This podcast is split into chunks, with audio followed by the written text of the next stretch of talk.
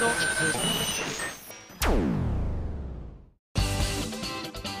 井あさみのシンガーソングゲーマー。皆さんこんにちは。今井あさみの SSG252 回目を迎えました。3月になりましたね。3月1日ということなんですけれどもあと1ヶ月で5周年でございます。一体何かをするのかどうかもわからないんですけれどもまたねあのうちのスタッフは私に内緒でいろいろ企画を考えることも好きみたいなのでね本当私サプライズあんまり好きじゃないのでぜひ私も交えていろいろ相談してほしいところではあるんですがまあそこはスタッフさんに任せたいなと思いつつワクワクしながら待ちたいと思います。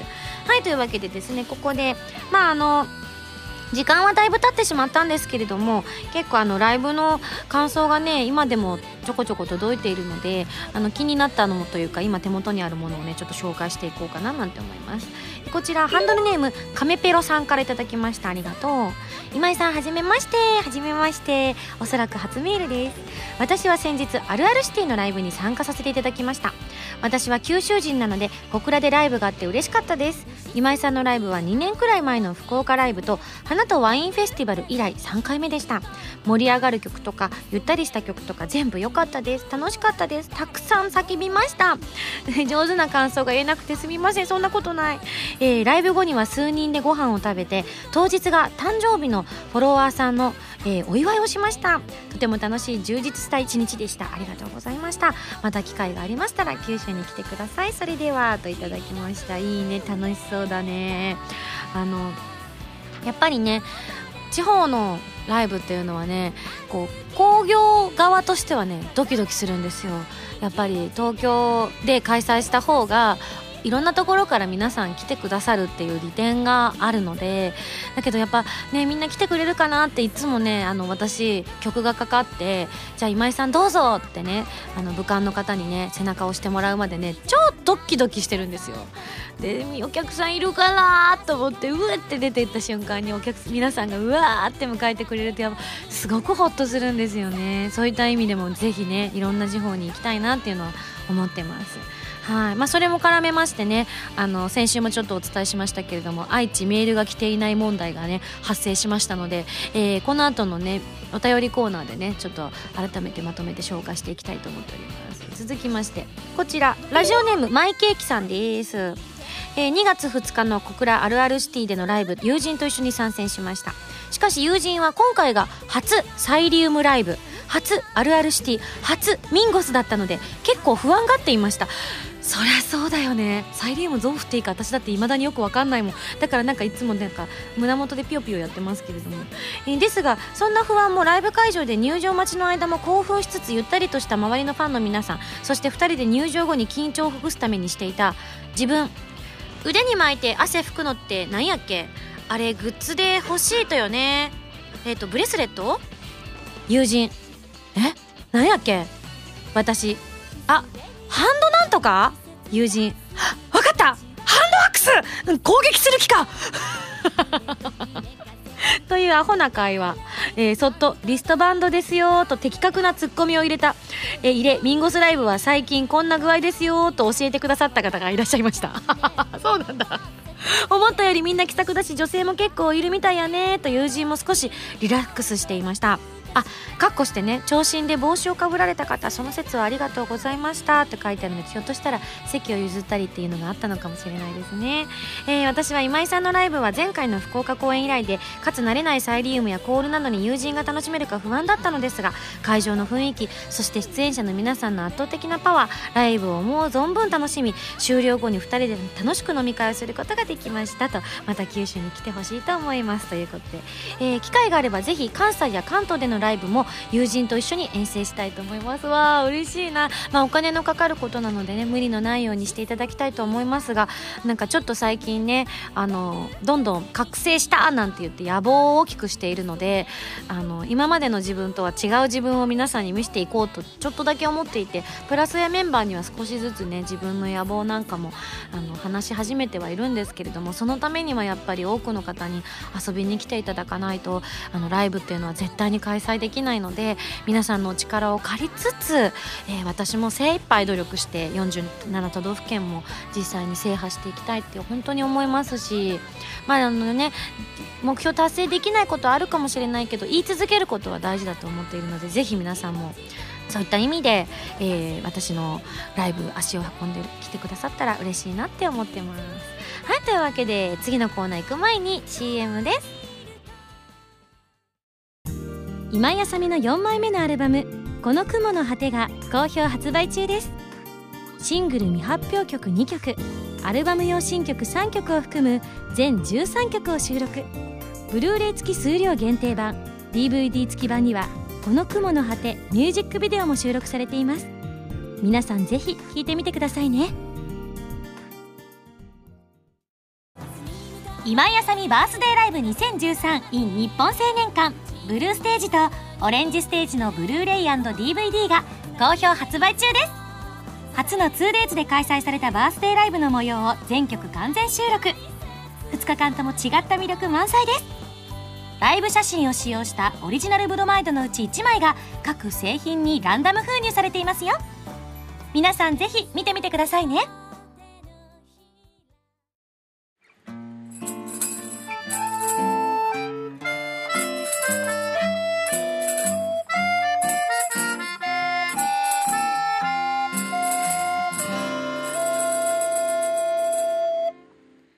ファミセン。このコーナーはファミツー .com 編集部から派遣された謎の司令官みおちゃんがおすすめするゲームを真のゲーマーを目指す私今休みが実際にプレイして紹介するコーナーです。思い出しちゃった はい、というわけでね、えー、前回指令書に書いてあったゲームは、スパイク中ソフトさんから配信中のプレイステーション3をダウンロードソフト、ブラザーズ2人の息子の物語ということで、以前ね、あの、この番組でもご紹介させていただいたゲームと同じものなんですけれども、229回でね、ご紹介したんですけれども、その時は Xbox360 版としてご紹介いたしました。今回ですね、プレステ3になってダウンロードで遊べるということで、またね、遊べる方の人数も増えるんじゃないかなとと思ってね、本当にいい作品なので改めてまたご紹介したいなと思いこの作品を紹介したとみおちゃんから聞いております。で、まあ、あの、どういう物語か、私のあの、今回のプレイ動画だとさっぱりわかんなかったと思うので、改めて紹介すると、えー、兄と弟の2人の兄弟がいます。その兄弟を普通のコントローラーをね右と左のスティックを同時に操作して父親の病を治すために命の水を探し出すアクションアドベンチャーゲームでございます。なので私も今日ねちょっとこう動画の中で宿泊しておりましたけれども左のアナログスティックと,、えー、と L2 ボタンでお兄さんを操作します。そして右のアナログスティックと R2 ボタンで弟を操作するということで一般的なゲームとは操作の方法が全く違うと言っても過言ではないと思います。なので例えば何かアクションを起こしたい時って一般的なゲームだと例えば丸ボタンだったりとか決定ボタンだったりとかが一般的には多いと思うんですが今回コントローラーの L2R2 で決定ボタンと思っていただければいいと思います。まああのちょっとね私も宿泊してましたけれども2人を同時に操作するっていうのが慣れないとちょっと難しくて、まあ、それが独特の魅力につながってるんじゃないかなというふうには思ってます。なので私もね途中弟が言うこと聞かないなんて動画の中で言ってましたけれどもコツとしては、えー、左側にえお兄さんを配置して地図あマップ上のね左側にお兄さんを配置して右側に弟を配置すると意外と器用に同時に動かすことができると思います。これ逆にしちゃうとね脳が混乱を起こすんですよ。多分そういうのが得意な人って世の中にはいると思うのでどういう状態になってもうまく動かせるって方はいると思いますが少なくとも私には無理です。そしてねあのお兄さんと弟で性能の差があるんですよ。もちろん年齢の差があるということもあってお兄さんは背が高くて力持ちで泳ぐことができます、ー、弟は泳げない代わりに身軽で狭い場所などに進んでいくことができます。なので最初に私がねあの風車のところのをクリアしましたけれどもそこで弟くんが柵をすり抜けることができるっていうのも弟くんが小さいからなんですよね、まあ、ちょっとね 1回目のあれで本当にあの猟奇的な音がしてあれ？このゲームそんなゲームだったっけ？ってねちょっとね一瞬にして肝が冷えましたよね。ボキュって言いましたからね。あのシュール感半端なかったですよね。であのこの作品はですねスウェーデンの映画監督ジョセフ・ファレスさんと同じくスウェーデンのゲーム開発会社スターブリーズスタジオさんが手掛けているゲームでゲームの雰囲気もとても独特となっております。でやっぱり映画監督が手掛けてるだけあってこの XBOX360 版を紹介した時にもすぐにね反響があってリスナーの方から「このゲームぜひ最後までやってみてください。三川さんまだぜ最後までやってないなんておかしいですよ」なんてねメールが来てたの皆さんも覚えてらっしゃると思うんですけれども。あの前回ラストまでプレイできなかったみおちゃんなんですけれども今回はご紹介するにあたって全てクリアしてきたということで、えー、その感想を聞いてきました。えー本当にラストはゲームならではの素晴らしい驚きがあります。だそうです。でしょうね。リスナーさんからもそう教えていただきましたもんね。感動とあれで涙でぐちゃぐちゃになりましたとか。なんかそういった感想をいただいていたのでそうだろうなと思うんですが実は私はですねなんかね推理小説とかも全部先に読んじゃうタイプなので「え聞きたい!」って言って実は今三岡氏から実は聞いてしまいました。そしたらムータンが走って逃げました。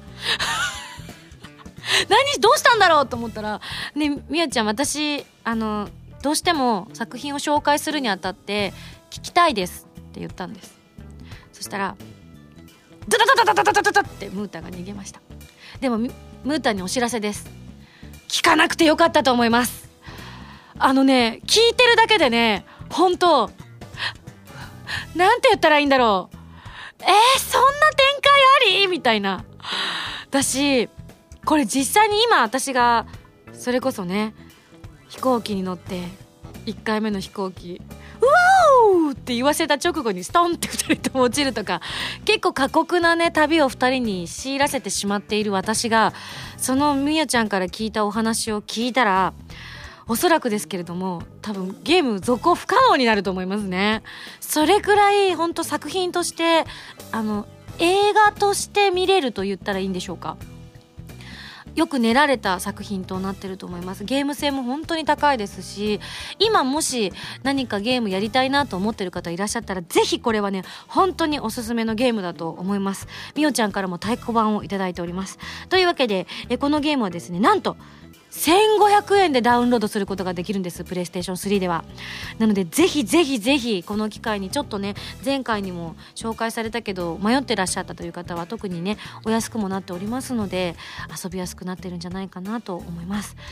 というわけでぜひ皆さん遊んでみてください。私もちょっとね今あの本当こんな言い訳をするのはあれなんですけれどもちょっとあの今あのいろいろ立て込んでおりまして。お仕事とかがね。でちょっとあのゲームをゆっくりする時間がないので少し時間が落ち着いたら遊んで本当に遊んでみたいなと思うような名作となっていると思います。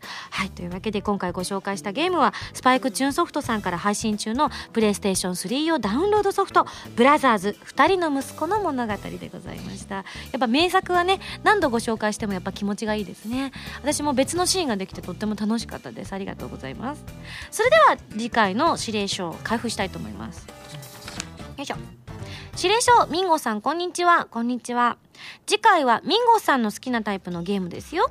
その名も100ターン勇者。ああ好きでしょうね。きっとねメーカーさんから何から今全然今分かってないですがね絶対好きでしょうね。えー、タイトルからしてちょっと変わっていますが次回はこのゲームに挑戦してもらいたいと思います。それでは頑張ってね謎の司令官みおちゃんよりといただきました。あのシリーズではない。あのシリーズと同じ人が作っている。絶対好きでしょうね。ありがとうございます。それでは来週のゲームは100ターン勇者に大決定。以上ファミセンのコーナーでした。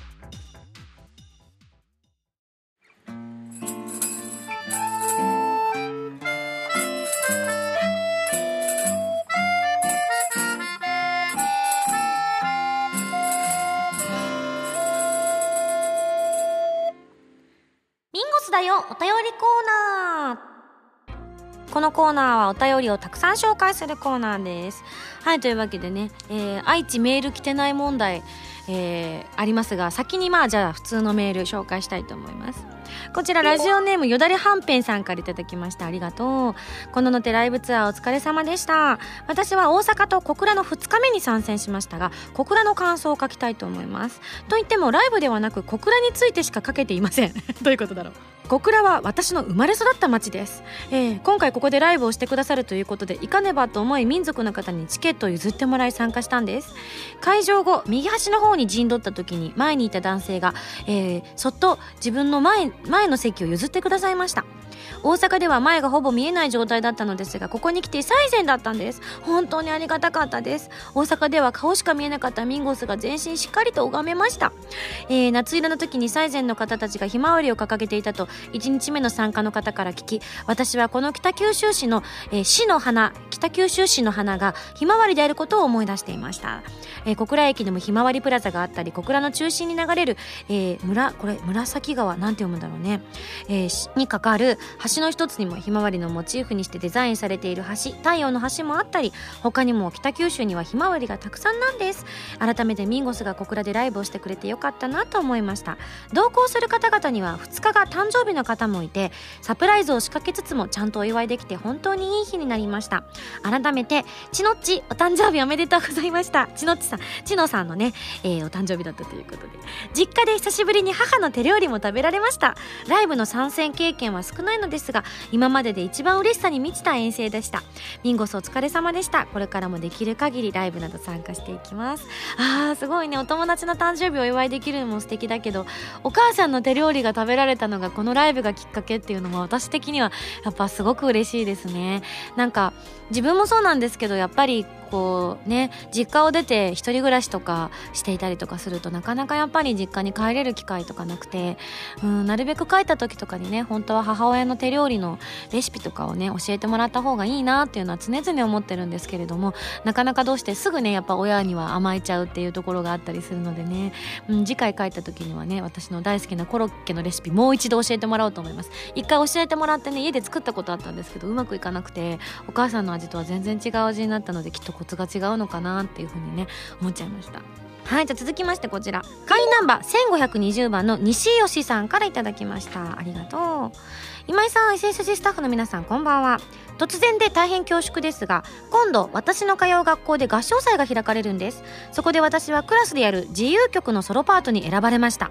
ソロパートとは言っても正確には各パートから1人ずつ選ばれるのですが女子のパートがソプラノとアルトの2つに対して男子のパートはテノールの1つだけなので当然選ばれた男子は私1人ということになります。正直心細く本番で失敗しないか心配です。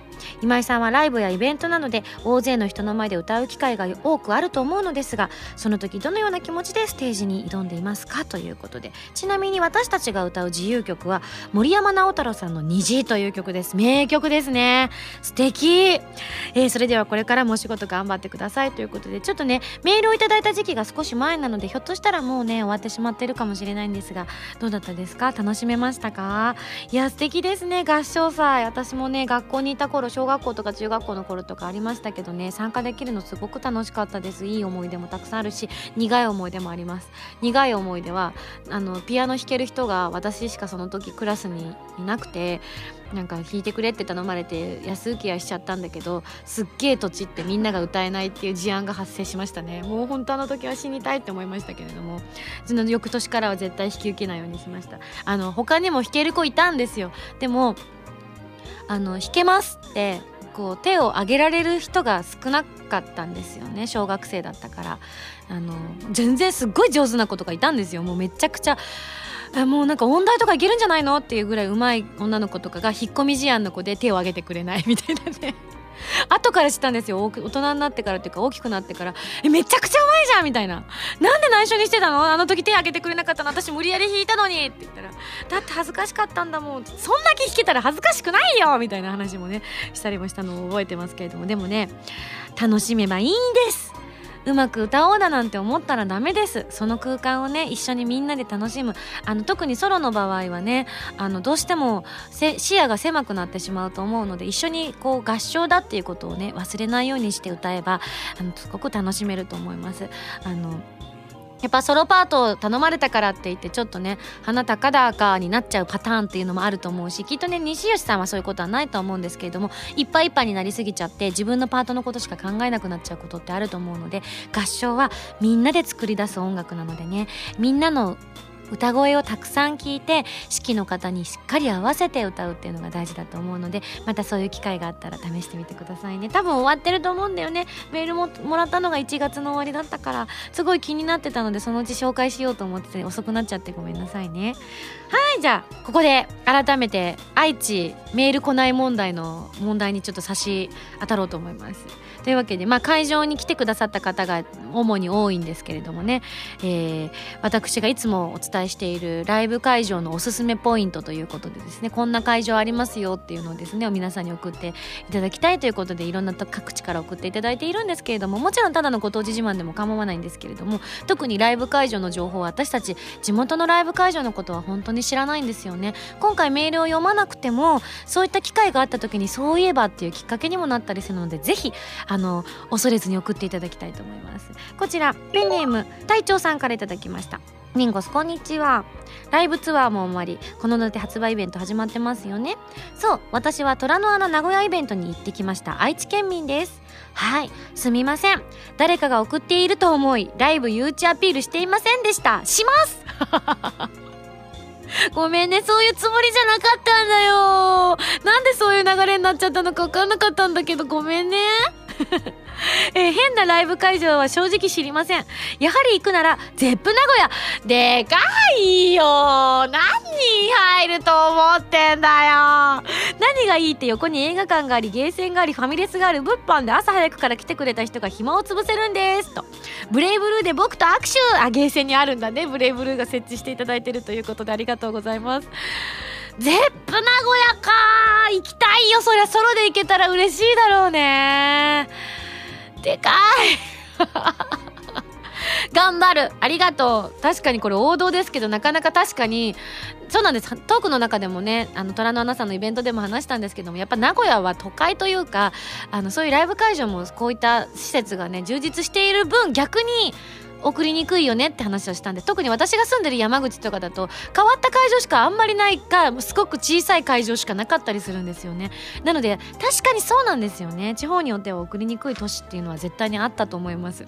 はい。続きましてこちらもイベントに来てくださった方ですね。SSG 会員ナンバー777番12ギルケンさんから頂きました。ありがとう。2月8日のアニメイト大阪日本橋店とそして2月9日の虎の穴名古屋店でのこの雲の果て参加させていただきました。たよ。えー、トークにてライブ会場の話が出てどなたかが熱田神宮とおっしゃっていたのでイベント後に観光がてら早速行ってきました。すごい影響力。うん。神社はとても大きくて神秘的で何かパワーを感じました。こんなすごい場所で参加の祈りを聞いたらどうなっちゃうんだろうと思いました。写真はご祈祷する神楽殿とその中になります。ということで、えー、巫女さんがすごく可愛くてミンゴスの巫女姿を想像しました。関係でどっちも関係ねえ巫女さんすごい可愛いな。うんうんそうかそうか。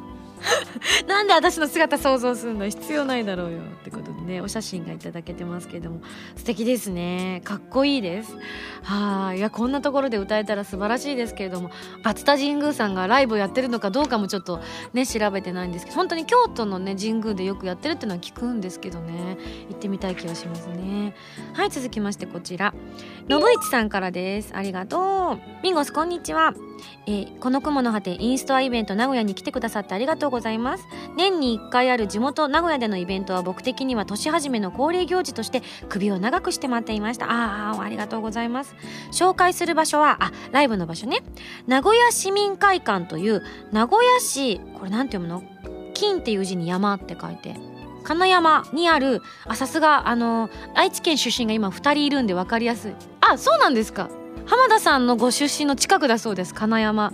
字を言ったらピンときたそうです、えー、東海地方の中でも代表するホールなんですよ。ご存知ですか？名古屋市市民会館。うん、有名なホールなのでもしかしたら浜田さんやムータンも利用されたことがあるのではないでしょうか。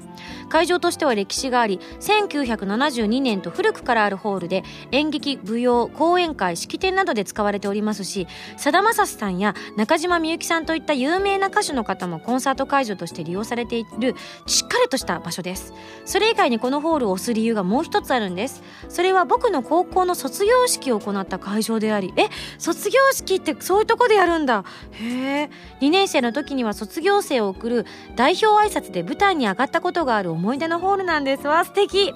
広い会場に今でもすっごく緊張したのを覚えています。そんな思い出の場所でミンゴスの歌声が聞けたら本当に嬉しいなと思いおすすめさせていただきました。ぜひ検討してみてください。浜田さんお願いします。といただきました。あれかな？私で言ったら地元で言ったら徳山市民ホールじゃなくてなんだっけな？えっ、ー、とあそこよ。文化会館。文化会館みたいなもんかな。あそこよ。文化会館ってみんなに歌って分かんないと思うけど。徳山文化会館。今名前変わってるかどうか分かんない。周南市になってるからどうだろうな。というわけで今浜田さんとムータンが調べてますけどピンときましたか？あ2人ともなんかピンとは来ないみたい。まあ2人ともねいた時期というと子供のすぎてこういう会場に行くっていうのはなかったっていう浜田さんとあとムータンはまたチックがちょっと違うのかな。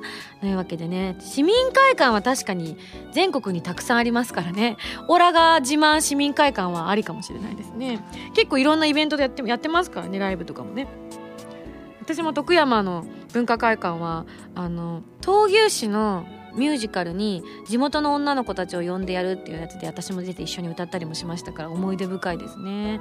えーそれでは次紹介したいと思います。あここからは名古屋以外のものでございます。本当名古屋の方あのあの時はあんなこと言っちゃってごめんなさいね。別に責めたつもりは本当になかったので、えー、あの瞳悟空に出されたと思ってこれからは全国の皆さんぜひたくさん送ってください。もうコーナー化しちゃった方がいいぐらいな話ですよね。えー、山梨県のてゆてゆさん会員ナンバー1514番さんから頂きました。ありがとう。えー249回でご紹介されていたテアトロンと少しかぶってしまう感じなのですがぜひ歌ってほしい場所があります。それは山梨県これなんだろう。南鶴郡南鶴郡富士河口湖町にある河口湖ステラシアターです。古代ローマ劇場に似た半円形ですり鉢状の客席空間。そしてステージの後ろには緑の芝生と森。富士山が見えます。いいな。ギリシャに現存する古代の野外音楽堂を模して作られていることからえ生の自然の響きで表現することに設計が施されているようですよ。少しでも気に留めていただければ幸いですって。富士山の麓で歌ってみたい。昔テレビであのさだまさしさんがあの富士山の麓で歌ってるっていう映像をね朝のニュースで見たことがあってうわ素敵だな野外劇場と思ったところがあったんですけどそことは違うのかな。ちょっと私も詳しく分かんないんですけども。素敵そうですね。いいいですね。パワースポットですもんね。富士山日本人の心ですから。いいと思います。続きましてこちらね滋賀のメールが2通ほど来ていたのでたとっと紹介したいと思いますよ。ハンドルネームしゅんいちさんです。私の地元滋賀県守山市は琵琶湖に面したところにあります。電車で大阪まで1時間弱。さらに車では琵琶湖大橋を渡れば大津はすぐそこ。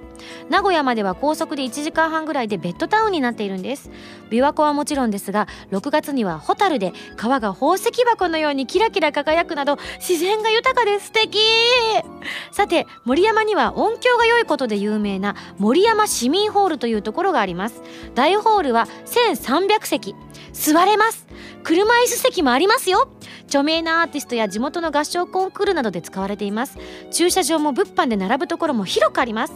田舎で1300席は少し大きいかもしれませんが数年後にさらにビッグになっているミンゴスならば満席確実です。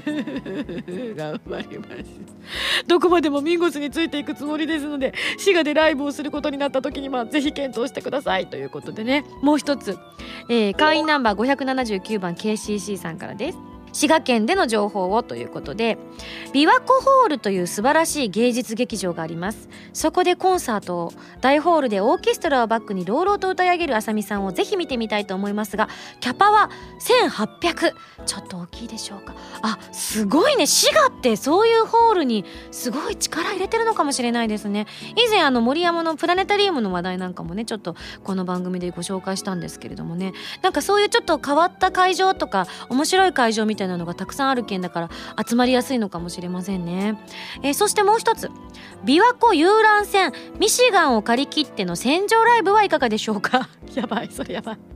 確か船の中にステージがあったと思います。船は、えー、夜は船がライトアップされてとても綺麗ですし予算があれば、えー、これなんだろう。浜大津港で花火を打ち上げることもできると思います。予算ないよそんなの。いかがでしょうか？どちらも自宅から徒歩圏内という私得なプランです。ご一行ください。なるほど。遊覧船で歌うのか。よっちゃんなんでしょう琵琶湖はねあの比較的波は穏やかだと思うんですけれども風が吹いたりとかしたらやっぱり多少はねミシガンがどのくらいの大きさかも分かんないのでピンとも来ないんですけれどもね。いや滋賀は面白い場所がたくさんありますね。あと私事ではあるんですけれどもねうちの兄弟が昔滋賀に住んでたことがあってお仕事の関係で。住んだこともないんですけれどもあの勝手に親近感が湧いてるんです。何年ぐらい住んでたかちょっともう覚えてないですけれどもあの会社の都合でということで住んでて行ったこともないと思いますし降りたこともないとは思うんですけどなんかあの本当にこう県対抗マラソン大会とかあったら勝手に滋賀はお兄ちゃんが住んでたとこだから応援するとか言ってね応援したりもしてました。ね、結構今回面白い情報がたくさん入ってきたんじゃないでしょうか。スタッフさんも今一生懸命ネットでいろいろ調べてるみたいです。はいというわけで本当にありがとうございます。個人的にはこの企画すごく好きなのでコーナー化してほしいなというふうには思ってます。ただ皆さんのご協力がないとねコーナーが毎回というわけにはいかなくなってしまうと思いますのでぜひ情報あればどしどし送ってみてください。はいというわけでミンゴスだよお便りコーナーでした。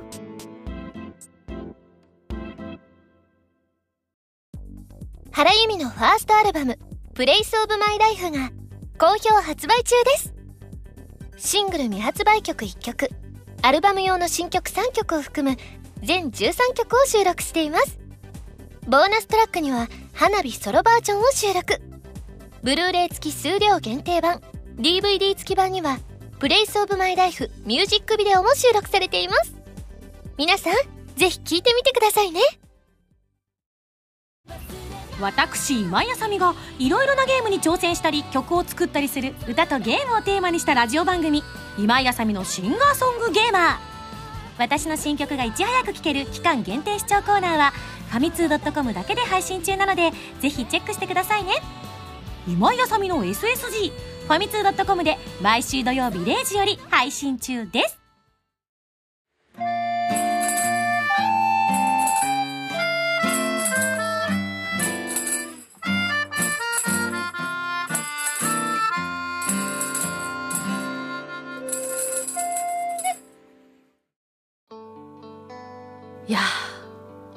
会場大きいねって浜田さんが言ってました。1800とか1300か確かに。ただね。今の時点で私の力では全然無理だとは思います。正直やっぱ地方でその大きさってなってくるとちょっと厳しいかなと思っているのでね。確かにビッグになってると信じますという温かいお言葉を胸にこれからも音楽活動頑張りたいと思います。はいというわけで皆さんにお知らせはここで。3月の26日に12枚目のシングル「漆黒のサステイン」が発売されます。プレイステーションビート用ソフト「超女神信仰ノワール激震ブラックハート」のオープニングテーマとなっています。とってもかっこいい曲です。通常版のほか DVD 付き版ノワールコラボ版などがあります。ご予約のほどお願いいたします。カップリングでねコープスの新曲も入ってきますしもう一曲、えー、新曲入ってきますのでぜひぜひ期待していただきたいと思います。そして PV も撮影します。えー、今現状ご報告だとえっと、衣装のデザインを見せていただきました。とてもあまああのだいぶこの放送よりはずいぶん前には見ているとは思うんですけれども、えー、とてもかっこいいです。ぜひ皆さん期待しててください。そして、えー、もう一つ。まだ詳しくは言えないんですけれども3月の5日水曜日の夜にとあるニコニコ生放送に私今井あさみ出演させていただくことになりました。パチパチパチパチ。あの告知の方がギリギリになってしまうと思うんですけれどもぜひ3月5日の夜を開けておいていただけると嬉しいなと思っております。あの何の番組かというのもちょっと今の段階では言えないのでお時間の方も指定はできないんですが頭の片隅に留めておいていただけると嬉しいなと思います。もちろん直前になってのね告知の方はさせていただけるんじゃないかとは思ってるんですけどもはいというわけでぜひ楽しみにしていてください。3月5日水曜日です。はいというわけでぜひ期待しててください。それでは、えー番組では皆さんからのメールを募集しております。普通歌ギテオタなど各コーナーでに送ってくださいね。宛先は SSG のホームページに書いてあるアドレスから題名に各コーナータイトルを本文にハンドルネームとお名前を書いて送ってきてくださいね。次回の配信は2014年3月8日土曜日となっております。それではまた来週土曜日に一緒に SSG しちゃいましょう。お相手は今井あさみでした。バイバイ。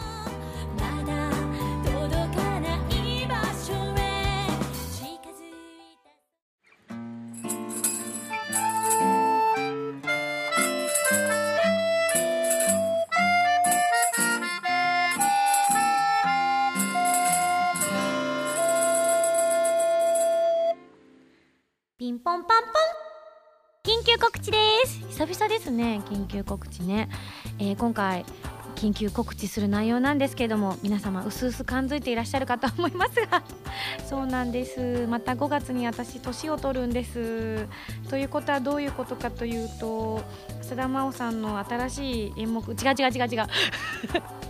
そうなんです。今年もやらせていただくことになりました。バースデーライブです。イエイ。ありがとうございます。えーいつかと申しますと5月の18日私の誕生日の2日後となっております、えー5月の18日になんとわ単独でここでできる日が来るなんて思ってませんでしたけれども東京ドームシティホールにてえ？冗談でしょ？マジで？どうしよう親戚一度呼ばなくちゃ。埋まらない。広いよ。まずい。なのでぜひ皆さんまああのちょっと早くもっと早く発表してよってねわーって思ってらっしゃる方もいるかもしれませんがぜひ都合をつけて遊びに来ていただければと思います、えーまたまたチケットなどの詳細などはですねこちらの番組そしてあの公式ホームページでも発表していきたいと思ってますのでぜひ遊びに来てください。5月18日です。よろしくお願いします。緊急告知でした。ピンポンパンポン。